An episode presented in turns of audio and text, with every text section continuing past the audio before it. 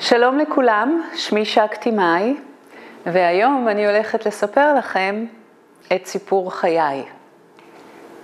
ארבעת התובנות שעזרו לי לשקם את הריסות חיי.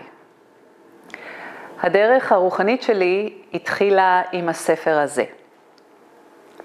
אבל אולי אפשר לומר שהדרך הרוחנית שלי התחילה לא רק בזכות הספר הזה, אלא גם כתוצאה של חיים מאוד מאוד מאתגרים של ילדה צעירה שהתמודדה כמו הרבה אנשים אחרים עם ילדות מציפה ושורטת.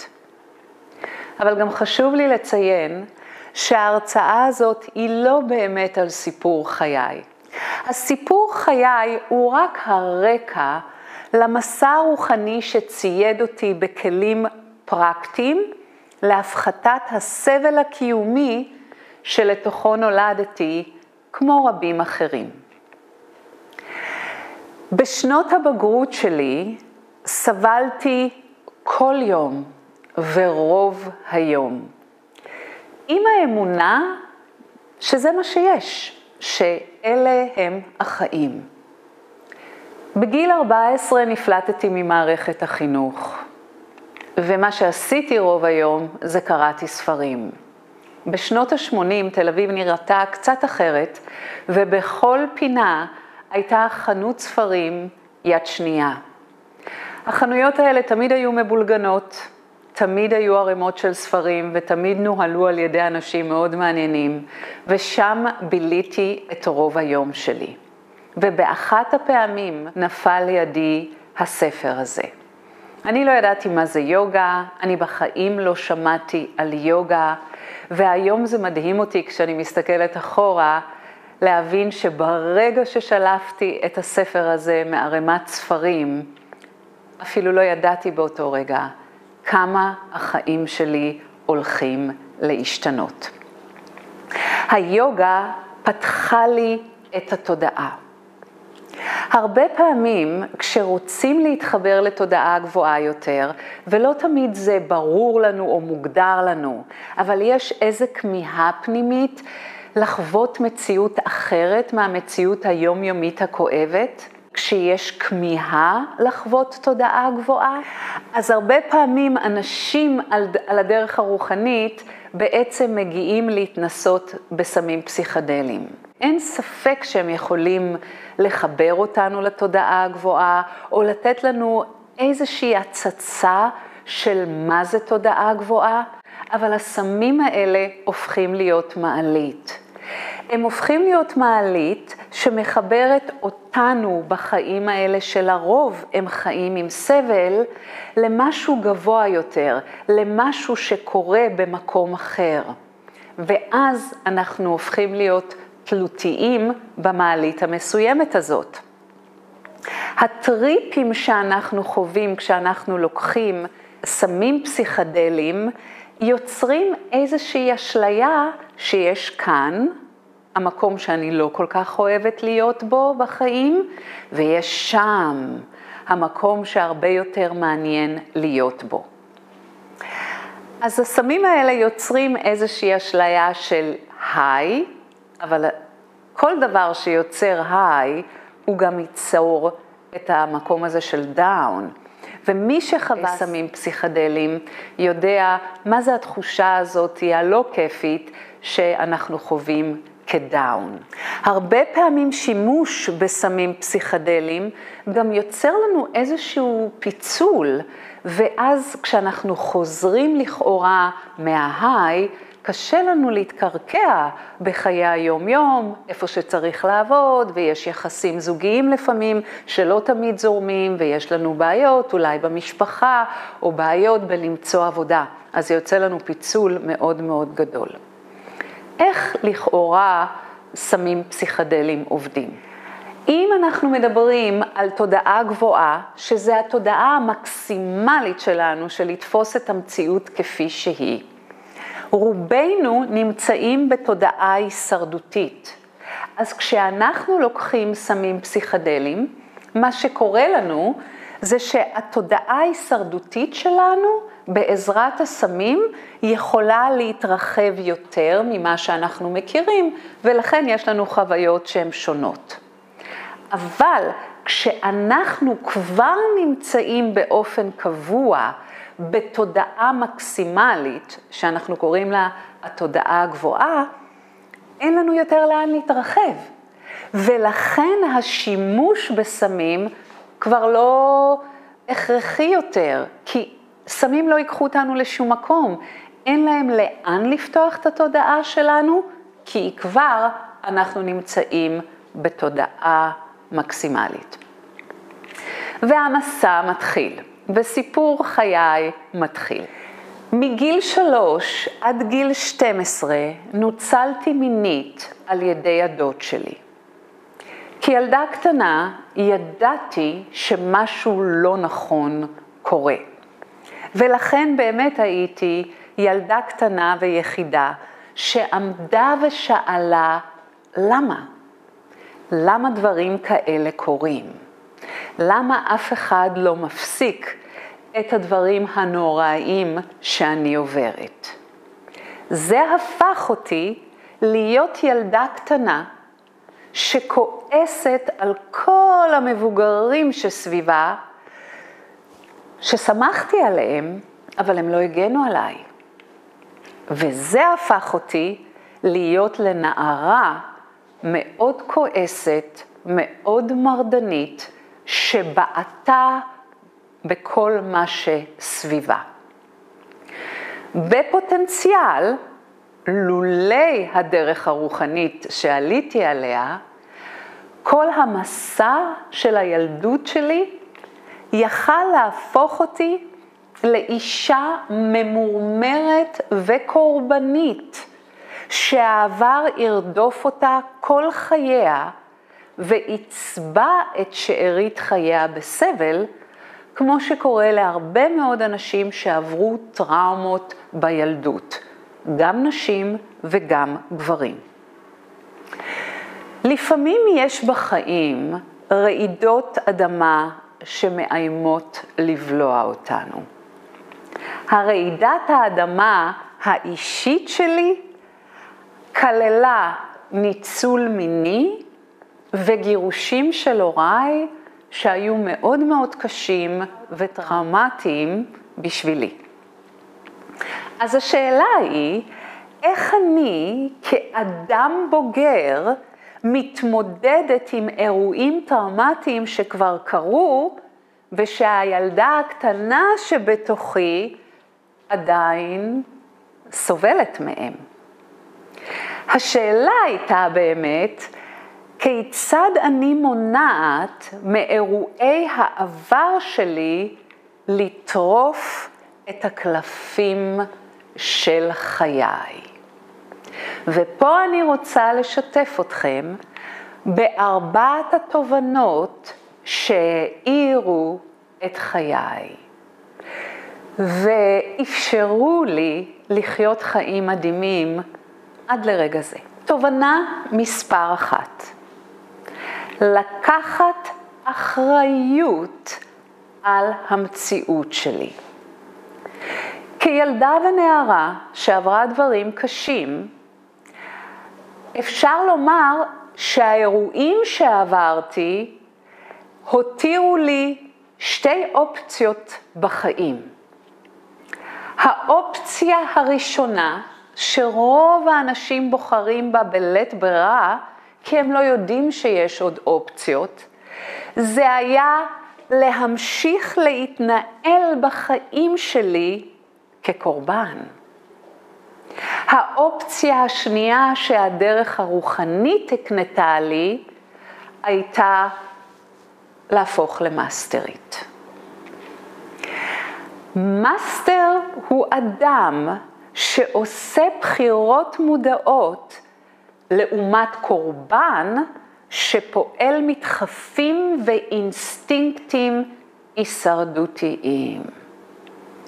רוב האנשים בוחרים את מה שאני יכולתי לבחור, לטבוע בזבל וביגון של חיי ולהפוך לקורבן של אירועי חיי. זו הייתה האופציה הקלה. האופציה השנייה הייתה לקחת את הזבל של חיי ולהפוך אותו לדשן, ואז מתוך הדשן הזה לצמוח, להתפתח ולהתעצם. וזו הייתה הבחירה שעשיתי בעקבות הדרך הרוחנית שעליתי עליה בגיל כל כך צעיר. אנשים לא יודעים שיש לנו את הבחירה לשנות את תפיסת המציאות שלנו. אבל הרבה פעמים כשאני מדברת על לקחת אחריות על המציאות שלנו, התגובה של אנשים אליי היא, איזה אחריות את יכולה לקחת? מה זה האשמה שלך שנוצלת מינית בגיל כל כך צעיר? איך את יכולה לקחת על זה אחריות כילדה קטנה? אני לא מדברת על לקחת את האשמה. הרבה פעמים אנשים מתבלבלים בין לקחת אחריות או לקחת את האשמה. האשמה היא לא שלי. לקחת אחריות על המציאות זה אומר או מתבטא באיך אנחנו מתנהלים עם האירועים של החיים שלנו. בזה אני כן יכולה לקחת אחריות. אם עברתי סבל מסוים, מה אני עושה עם זה עכשיו? בלי לקחת את האשמה. אני רואה את המציאות שהיא מחולקת לכאורה לשני חלקים. יש את הצד שבו רוב האנשים שהם קורבנות נמצאים בצד הזה.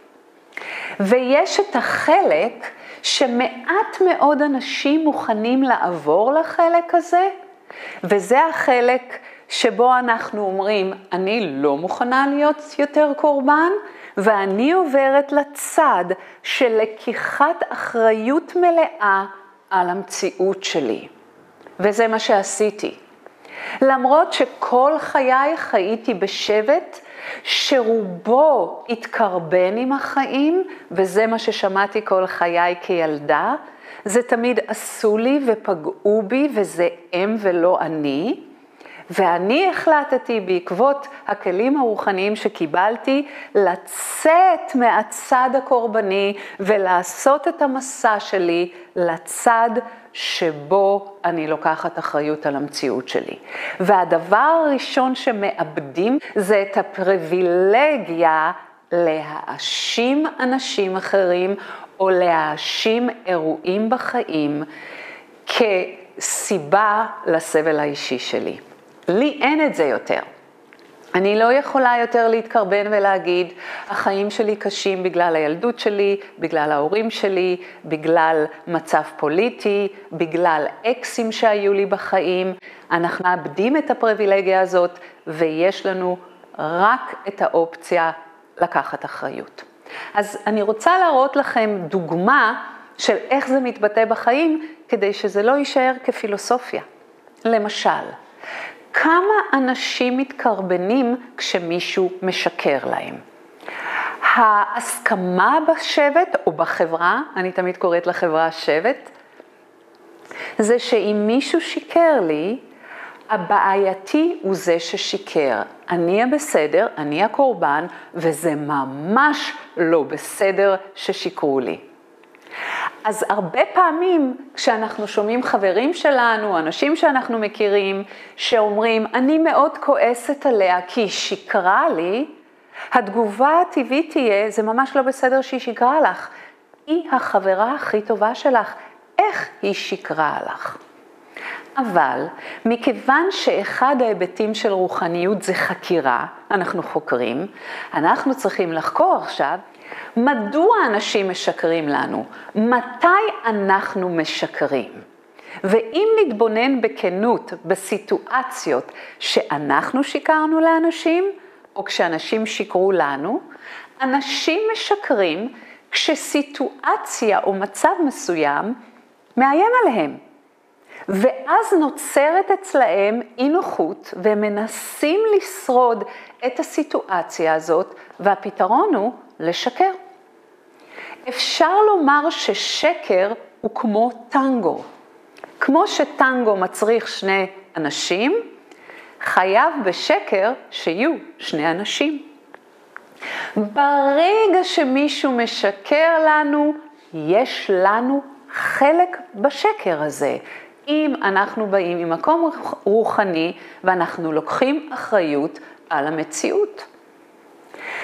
אם היינו מציעים מרחב פתוח לאנשים סביבנו, הם לא היו משקרים לנו.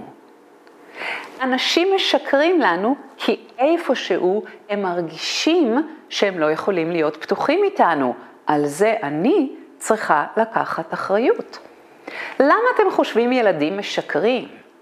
ילדים משקרים כי הם לא מרגישים בטוחים לתקשר את האמת. אז הרבה פעמים כשילדים משקרים, אנחנו כועסים עליהם. אם ילדים משקרים לנו, אנחנו צריכים לבדוק כמה פתיחות יש בקשר בינינו. למה הילדה לא מרגישה מספיק בטוחה לומר לי את האמת? כשאנחנו כועסים על ילדים ששיקרו או מענישים אותם, אנחנו בעצם הופכים אותם לשקרנים יותר טובים, כי הם בעצם אומרים, רגע, שיקרתי, לא עבד. אני צריך להיות הרבה יותר מתוחכם פעם הבאה כדי שהיא לא תעלה על זה. בזוגיות הרבה פעמים יש שקרים, זה בגלל שאין פתיחות.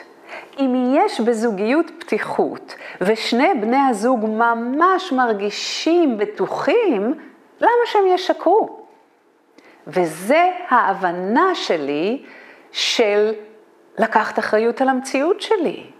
אם מישהו משקר לי, אני צריכה לבדוק מהמקום שלי, איפה יצרתי להם את הסיטואציה שהם לא הרגישו בנוח לומר לי את האמת.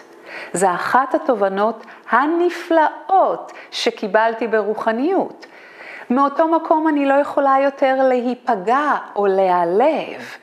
היום אני לוקחת אחריות. פעם נעלבתי כל הזמן, היום אני יודעת, אני יכולה לבחור להיעלב. פעם לא ידעתי שיש לי את האופציה הזאת. כל מי שהעליב אותי, זו הייתה האשמה שלו. היום אני יודעת, את לא בוחרת להיעלב, את לא תיעלבי. והמסע ממשיך. אז הנה אני ילדה קטנה וכועסת, ואני הופכת כמובן להיות נערה, בוגרת, ומאוד סובלת, ומאוד כועסת, ומאוד מתמרדת, ומאוד ממורמרת. ואז בגיל 16 התאהבתי נואשות בג'וזף המקסים.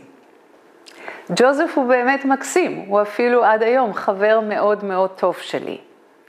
אבל אז ג'וזף התאהב בבחורה אחרת ועזב אותי. היום כמובן לא הייתי משתמשת במושג הזה. כשאני שומעת תלמידות שלי שאומרות לי, הוא עזב אותי, עולמי חרב עליי, אני אומרת, מה, את מזוודה? מזוודה עוזבים בתחנת הרכבת. אף אחד לא יכול לעזוב אותי. אנשים יכולים לצאת מהחיים שלי, אנשים יכולים להצטרף לחיים שלי, מי יכול לעזוב אותי? אבל אז, מבחינתי, זו הייתה בגידה, ג'וזף התאהב בבחורה אחרת ועזב אותי. עם העזיבה של ג'וזף, איבדתי את ההכרה שהוא נתן לי כ-my boyfriend, כחבר שלי. איבדתי את ההכרה שאני הכי יפה, שאני הכי סקסית, שאני הכי נחשקת, שאני הכי נאהבת, כי אני ראיתי את עצמי דרך העיניים של ג'וזף. כתוצאה מהשבר הרגשי, אני מחליטה להתאבד. ואכן, פיזית, איבדתי את ההכרה, לא רק רגשית, פיזית, איבדתי את ההכרה בניסיון התאבדות שנבע מבדידות מאוד עמוקה ומצורך נואש לקבל כל הזמן הכרה מהסובבים אותי כמה אני מדהימה.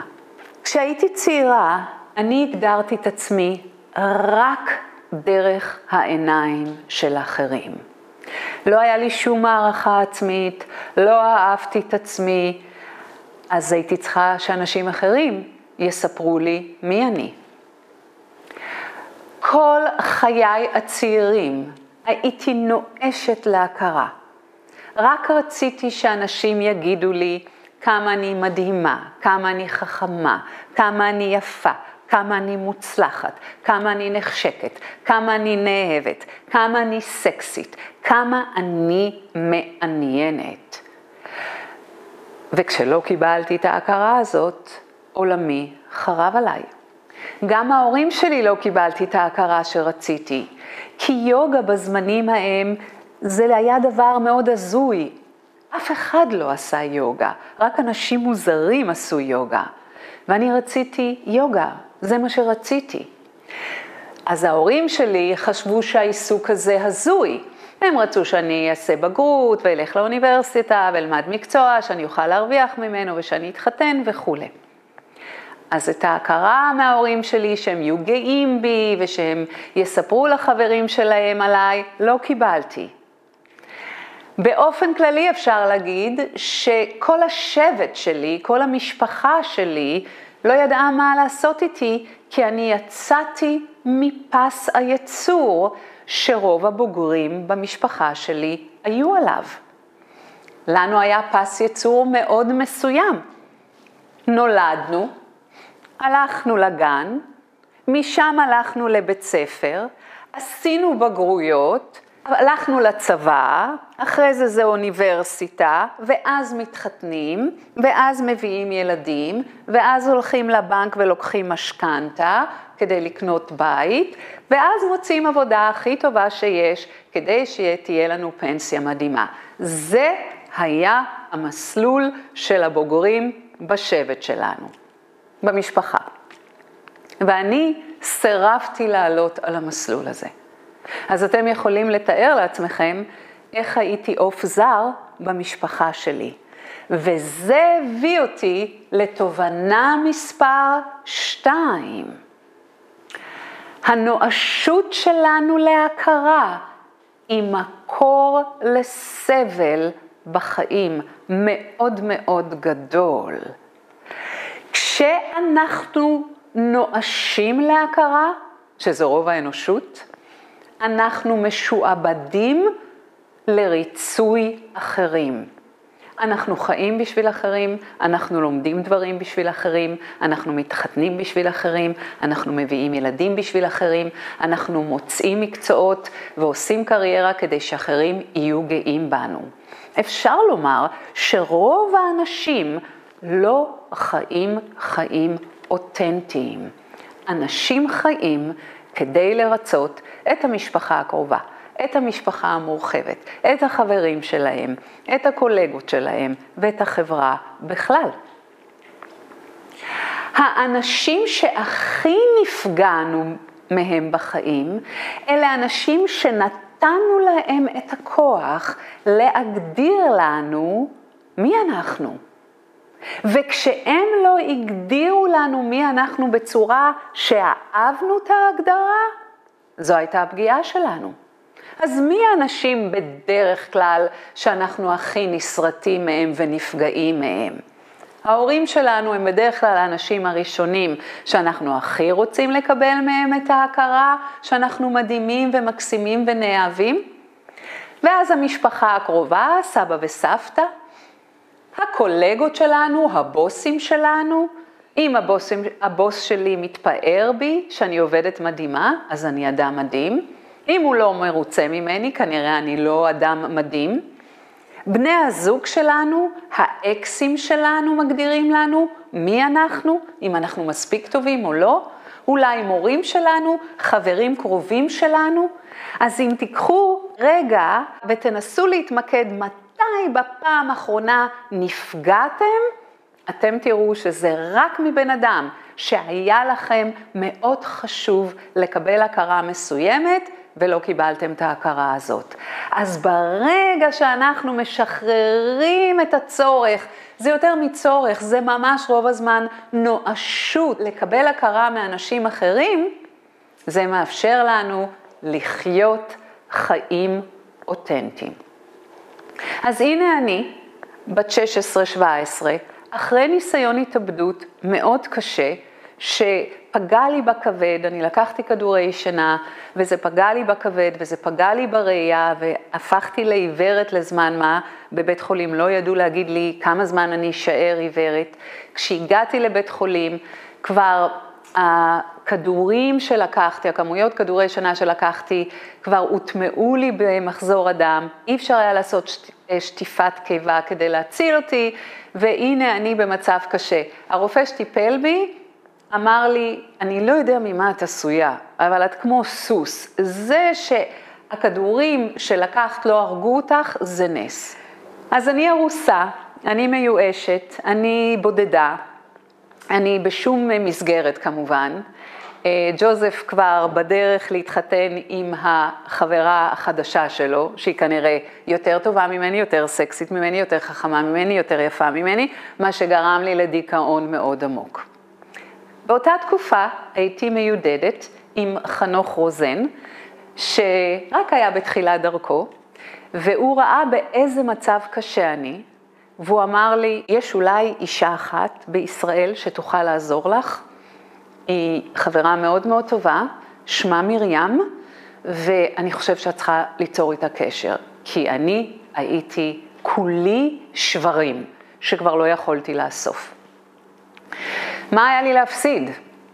בנואשות גדולה התקשרתי למרים, שהיא הייתה גרה בצפון הארץ באותו זמן, והיא אמרה לי, בואי. זה כל מה שהיא אמרה לי בטלפון, בואי.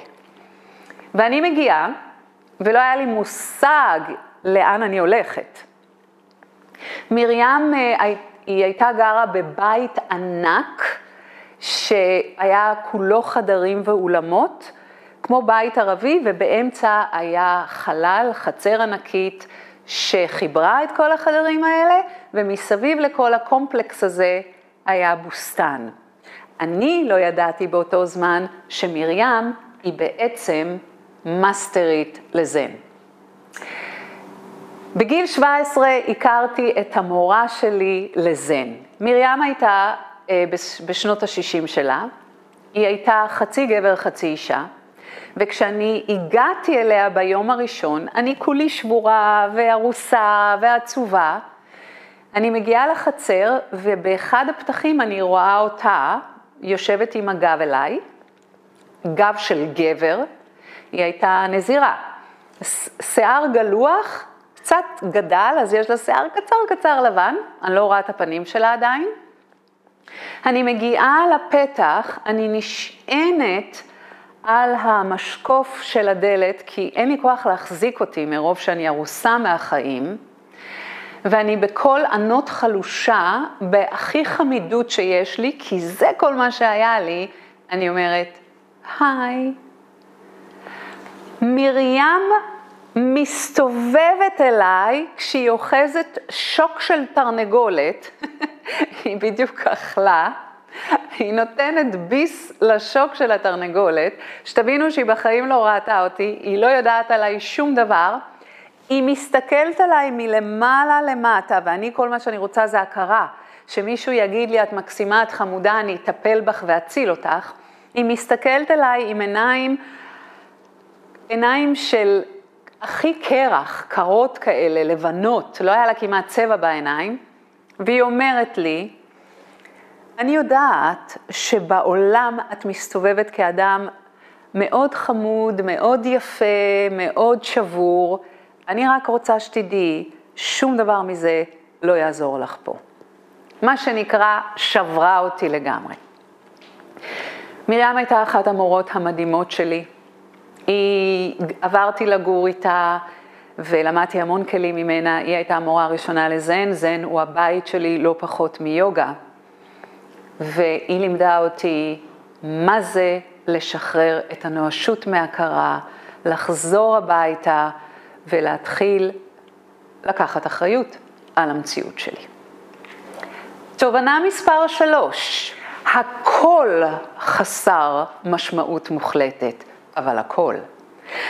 כתובים זה לא דבר שמאוד מרשים אותי, בטח לא כתובים של דתות, כולל היהדות.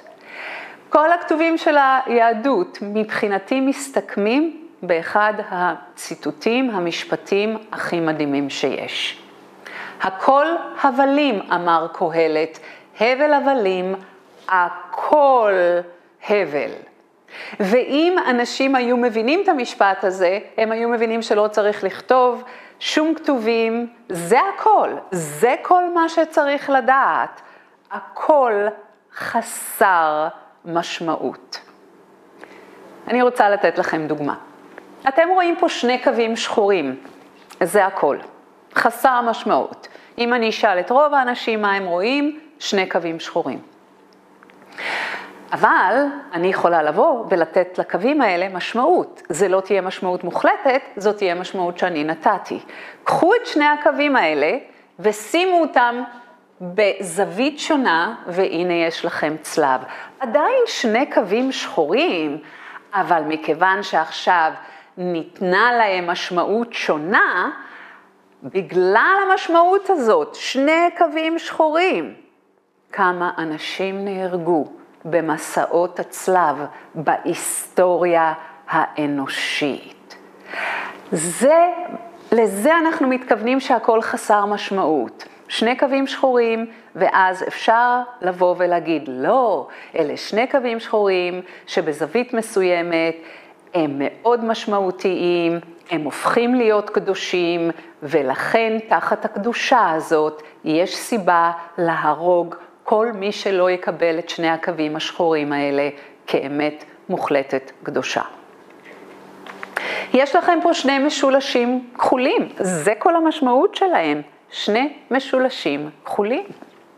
אבל אם תיקחו אותם ותשימו אותם בזווית שונה, פתאום יש לזה משמעות עצומה. שני משולשים כחולים, כמה דם נשפך בגלל קדושת שני המשולשים הכחולים האלה. כמה הפרדה, כמה איבה, כמה שנאה. על זה אני מדברת. כשברוחניות אומרים, הכל חסר משמעות מוחלטת, עד שאנחנו באים ונותנים משמעות לזה. מה זה אומר על העבר שלי? אם אני באה ואומרת, לי היה עבר איום ונורא, עבר ששורט אותי ויוצר לי טראומות, היום אני יודעת שאם אני לוקחת אחריות על חיי ועל המציאות שלי, אני יכולה לשנות את המשמעות של האירועים של העבר שלי, כי המשמעות היא לא מוחלטת. כשאין משמעות מוחלטת, אין יותר מה לחפש. רוב הרוחניים מחפשים משמעות לחיים שיהיה להם סיבה לקום בבוקר. כשאין משמעות מוחלטת ואין יותר מה לחפש, נותר הרבה מאוד זמן כדי לתת משמעות לכל רגע. מה, אני יכולה לתת משמעות? זה לא משהו גדול ממני וחיצוני ממני שנותן משמעות לחיים? לא, זה אני, זה אתה, זו את, זה אנחנו. אז כל השאלות ששאלתי את עצמי שהייתי צעירה, למה אני? למה מכל האנשים דווקא לי הייתה ילדות קשה? מה המשמעות מאחורי האירועים שעברתי? מה זה אומר? היום אני יודעת שזה ריק ממשמעות. פעם ניסיתי להבין למה זה קרה לי, מה אני צריכה להבין מזה, האם יש פה שיעור, האם באתי לחיים האלה להשלים איזשהו שיעור. היום אני חופשייה מכל זה. הכל חסר משמעות, עד שאני באה ונותנת משמעות לכל דבר. כשחווים את זה, זה נותן כל כך הרבה חופש. אצל רבים, תחושת חוסר המשמעות יכולה להביל, להוביל לתחושת ריקנות ודיכאון. וזה מה שמעניין, שבדיוק אותה חוויה יכולה לתת לאדם רוחני תחושה עילאית, ולאדם שהוא קורבן, אותה חוויה, ריקנות. תחושת דיכאון. מה שעוד יותר מראה לנו, זה לא מה החיים מביאים לנו, זה איך אנחנו תופסים את זה. זה איזו משמעות אנחנו נותנים לזה. אבל כשהייתי צעירה, חיפשתי משמעות מוחלטת, חיפשתי שמישהו יסביר לי מה קורה פה, מה הסרט הזה, למה אני כאן, למה מה שעובר עליי, עובר עליי ולא עליה. איפה לא חיפשתי? אז כמובן בגיל מאוד צעיר החיפוש היה בדתות. חשבתי שאולי אלוהים יכול לעזור לי. לא קיבלתי שום תשובה שסיפקה אותי. אז עברתי מדינה שכולם נוסעים אליה כדי למצוא משמעות מוחלטת. אבל גם בהודו לא מצאתי שום משמעות מוחלטת. היה כיף, אבל בינינו, הודו זה לא מדינה כזאת רוחנית כמו שרוב הרוחניקים מחזיקים ממנה. היא מדינה מאוד נבערת, יש בה מעמדות שאין בהרבה מדינות שהן כבר מודרניות, ההתייחסות לנשים בהודו היא מזעזעת, אז זה די מעניין לראות איך רוחניקים מחזיקים מהודו כאחת המדינות הרוחניות, כשהיא בעצם מדינה מאוד נבערת. אז מהר מאוד הבנתי שבהודו אני לא אקבל את התשובה. קראתי אינסוף ספרים, אני רק רציתי להבין מה קורה פה. מה זה הדבר הזה. גם ספרים לא נתנו לי את התשובה. חיפשתי בכתובים, כולל בכתובים של היוגה, כולל בכתובים של בודהיזם, אבל לא קיבלתי תשובה מוחלטת על מה הסיפור מאחורי הסרט הזה שאנחנו קוראים חיים. חרשתי את העולם, לאן לא נסעתי? כי הייתה לי תחושה, אני אגיע לאיזשהו מקום ואמצא איזשהו זקן שילחש לי באוזן, מה בדיוק קורה פה, וסוף כל סוף אני אוכל לנוח. פגשתי מאסטרים, פגשתי גורואים, אף אחד לא נתן לי את התשובה של מה שבאמת קורה פה. הנואשות לאמת מוחלטת גורמת לאדם להניח הנחות ולשער השערות כאילו הם היו אמת מוחלטת. אנחנו ממציאים אמת מוחלטת כדי שתהיה לנו סיבה לקום בבוקר.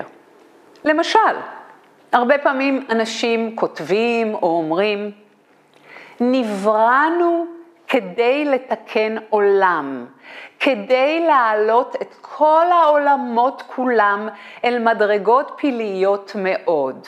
ואני אומרת, מי אמר? אתה יכול לומר, זה המשנה שלי, אבל מי אמר שבשביל זה נבראנו? מי אמר שנבראנו?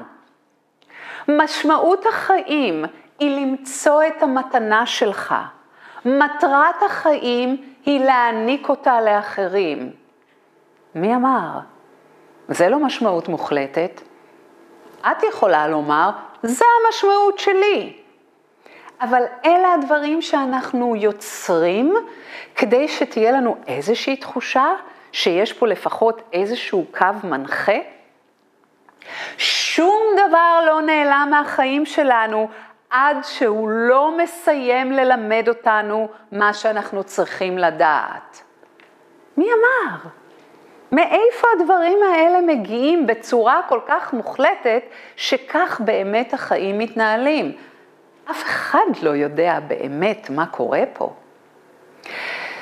ואז יום אחד הבנתי, כמטאפורה, יום אחד פגשתי מורה ושאלתי אותו, איך אני מגיעה לצד השני? להיות בצד שלך, להיות במקום שאתה נמצא תודעתית, איך אני מגיעה לצד השני? ומה הוא ענה לי? את כבר בצד השני. וואו. כשהבנתי שאני כבר בצד השני, שאיפה שאני לא נמצאת, אני נמצאת בצד השני, החיפוש שלי אחרי משמעות מוחלטת נעלם. כיוון שלא היה לי יותר לאן להגיע, מבחינתי המסע הרוחני הסתיים. אין מה לחפש יותר. מה שנשאר לי זה רק להיות.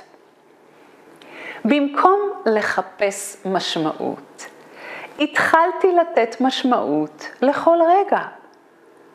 אין שום משמעות לזה שאני כרגע מרצה לפניכם, אין לזה משמעות קוסמית, זה לא שייך לקרמה, מבחינתי. לא שייך לגלגולים אחרים, מבחינתי. אבל כן יש לזה משמעות, את המשמעות שאני נותנת. המשמעות לחלוק איתכם תובנות, המשמעות לחלוק איתכם את מסע, את המסע הרוחני שעשיתי, זה המשמעות היחידה, כי זה המשמעות שאני נותנת. אז אפשר לומר שהיום אני מתייחסת למציאות כמו אל ספר צביעה פתוח. ומה אני עושה כל בוקר כשאני קמה? אני זאת שצובעת כל רגע ורגע ביום שלי עם משמעות. ואז אני מגיעה לתובנה האחרונה, תובנה מספר 4. יש רק את הרגע. אבל אתם מבינים, הבעיה עם רוחניות הרבה פעמים, או הבעיה איתנו כרוחניקים, שהרבה פעמים אנחנו פולטים אין סוף קלישאות רוחניות, שהן נשארות קלישאות. למשל, אחת הקלישאות שאתם תשמעו אצל הרבה רוחניקים, שאני כלולה בהם, להיות ברגע, הזמן היחיד שקיים. מתי זה הופך לקלישאה? כשאני מדברת על זה, אבל אז בחיי הפרטיים, או בחיי היום-יום שלי, או ברגע שלי, אני לא משחררת את העבר. בריב הראשון שיש לי עם בן הזוג או בת הזוג שלי, אני מתחילה לדבר על הדברים שעשיתי בעבר. אני זאת שתמיד מוותרת, אני זאת שתמיד עושה כלים, אני זאת שתמיד דואגת. זה לא להיות ברגע, זה להיות בעבר. אז איזו מורה רוחנית אני, שאני מביאה קלישאות לתלמידים שלי, יש רק את הרגע, ובחיים שלי אני לא משחררת את העבר. כמה רוחניקים יגידו, יש רק את הרגע, זה הזמן היחיד שקיים, ועדיין יחגגו את חגי ישראל שקרו לפני אלפי שנים. איך ייתכן לחיות ברגע ולא לשחרר את העבר? כל שנה אנחנו חוגגים את יציאת מצרים, וזה לא משנה אם אנחנו חוגגים את זה כמטאפורה. אנחנו מדברים על מה שהמצרים עשו לנו, אנחנו מדברים על יציאת מצרים שקרתה לפני 2,500 שנה, זה לא להיות ברגע. להיות ברגע זה לשחרר את העבר לא רק שמתאים לנו. לכן הרבה פעמים רוחניות הופכת לקלישאה. אז תחשבו על זה. אם הילדים שלנו מגיל מאוד מאוד צעיר, אנחנו מלמדים אותם את חגי ישראל, ומה שאנחנו בעצם אומרים להם, אף פעם לא לשכוח. העבר מאוד חשוב, הוא זה שמעצב אותנו, הוא זה שמגדיר אותנו. אל תשכחו את סיפור החשמונאים, אל תשכחו, בית המקדש נחרב לפני 2,400 שנה. 2,400 שנה, אם אנחנו לא מצליחים לשחרר את העבר, איך נשחרר דברים שאפילו קרו לנו בחיים האלה? אלה שרוב האנשים נמצאים בטיפול, ואם אתם בטיפול וזה עוזר לכם, זה מדהים, תמשיכו. אבל אתם מבינים את הפרדוקס ואת הקלישאה? מצד אחד כל רוחניק יגיד, יש רק את הרגע, אבל מצד שני אנחנו לא משחררים. אנחנו כל הזמן אוחזים בעבר שלנו כהגדרה עצמית, לכן כל הזמן אנחנו מרגישים שהחיים כבדים ומעיקים עלינו. כשבאמת חווים רק את הרגע, הרגע מכיל בחובו פשטות. מורכבות זו אשליה של ה mind. אתם יודעים, כשהייתי צעירה, היה לי מאוד חשוב להיות אדם מורכב ועמוק. זה היה הדימוי העצמי שלי. מאוד רציתי להיות אדם מורכב ועמוק. אין דבר כזה. אף אחד הוא לא עמוק ולא מורכב, רק ה mind שלנו מורכב. כולנו, אנחנו בנויים מאירועים, אין בנו אפילו דבר אחד שהוא דבר שלא משתנה, חוץ מהתודעה. הכל משתנה, הגוף משתנה, הדעות משתנות, תפיסת המציאות שלנו משתנה, הבגדים שאנחנו לובשים משתנים, האוכל שאנחנו אוכלים משתנה. אז איך אני יכולה לומר שאני אדם מורכב או עמוק? אין שום דבר מורכב, זה רק ה mind שלנו שיוצר מורכבות. אם חיים ברגע, הכל מאוד פשוט, אבל רוב האנשים מרגישים שהמציאות מאוד מסובכת, שהם מאוד מסובכים. זה עננה מאוד גדולה על החיים, זה משהו מאוד מאוד מעיק. אני אספר לכם סיפור זן מאוד יפה שאני מאוד מאוד אוהבת. תלמיד נזיר בא בשאלה למאסטר שלו, וזה מה שהוא שואל את המאסטר.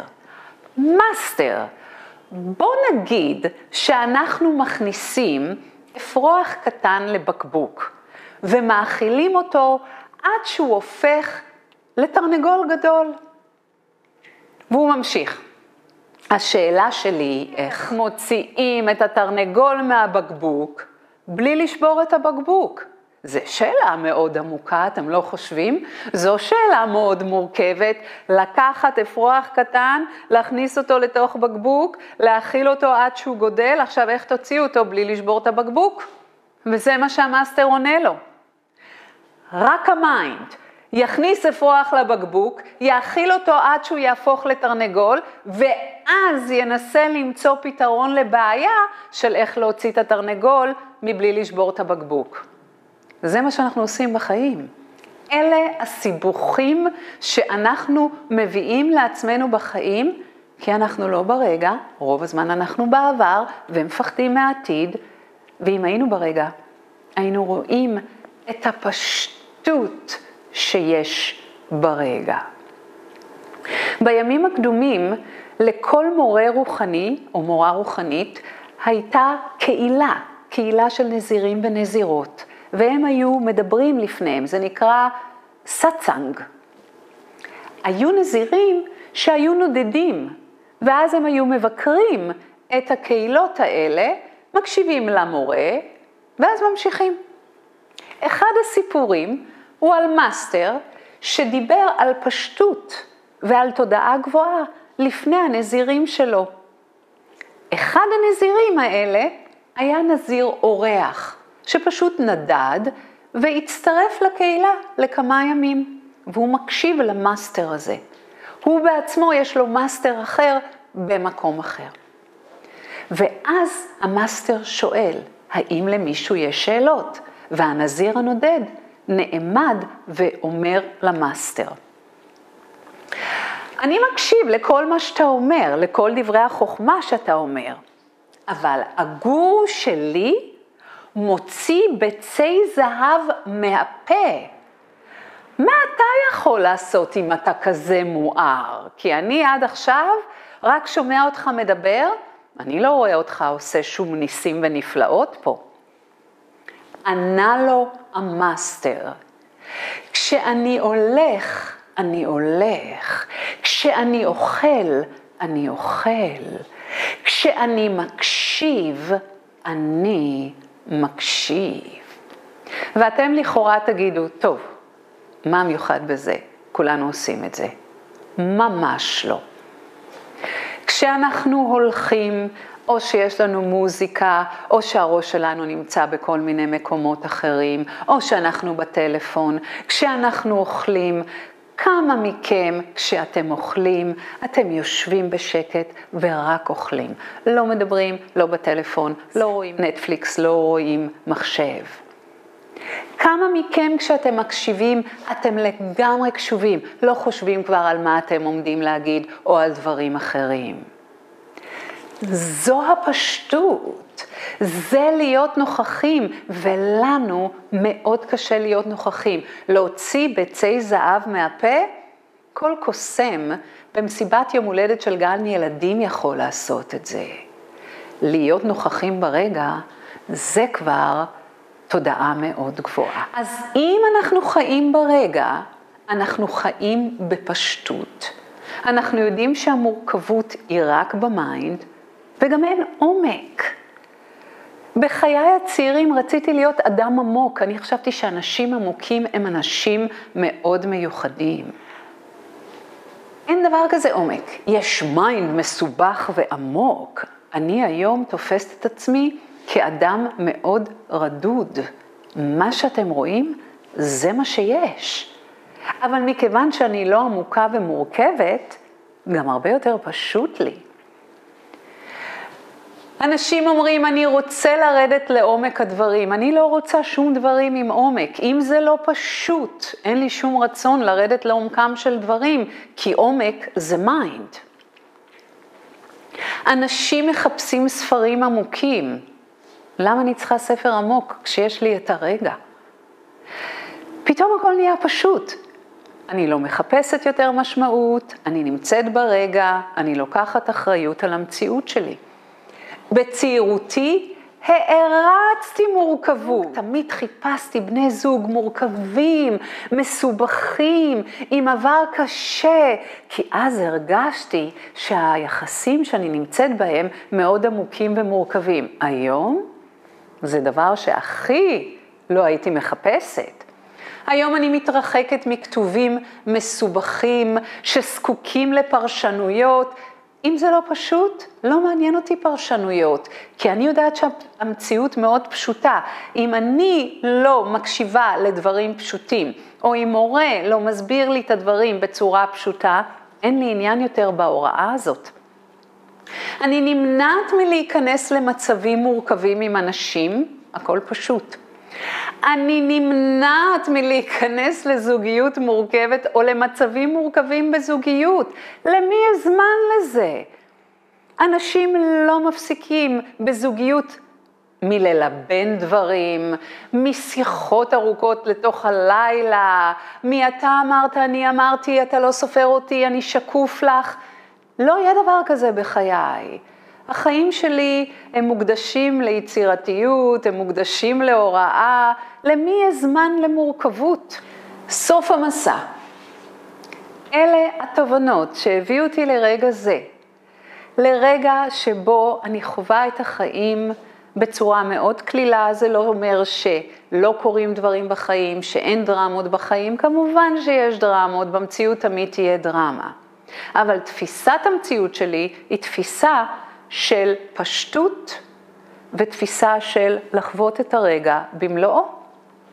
אז לסיכום, אלה ארבעת התובנות שהביאו שלווה לחיי. לקחת אחריות על המציאות שלי ולהפסיק להאשים אנשים אחרים או סיטואציות בסבל שלי.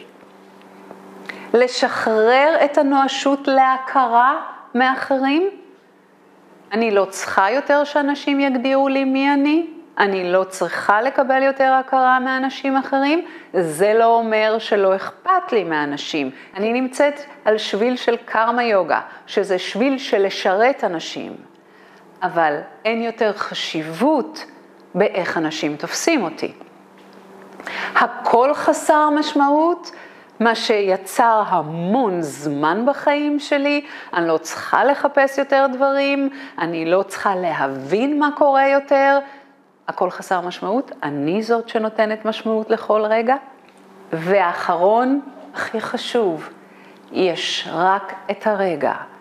ואם תסתכלו על חייכם, אתם תראו כמה זמן אתם מבזבזים כדי לפתור את השריטות והטראומות של העבר, והעבר גם יכול להיות רק אתמול, וכדי לפתור את הפחדים שיש לכם מהעתיד, מהזדקנות, מהמוות, ממה יהיה.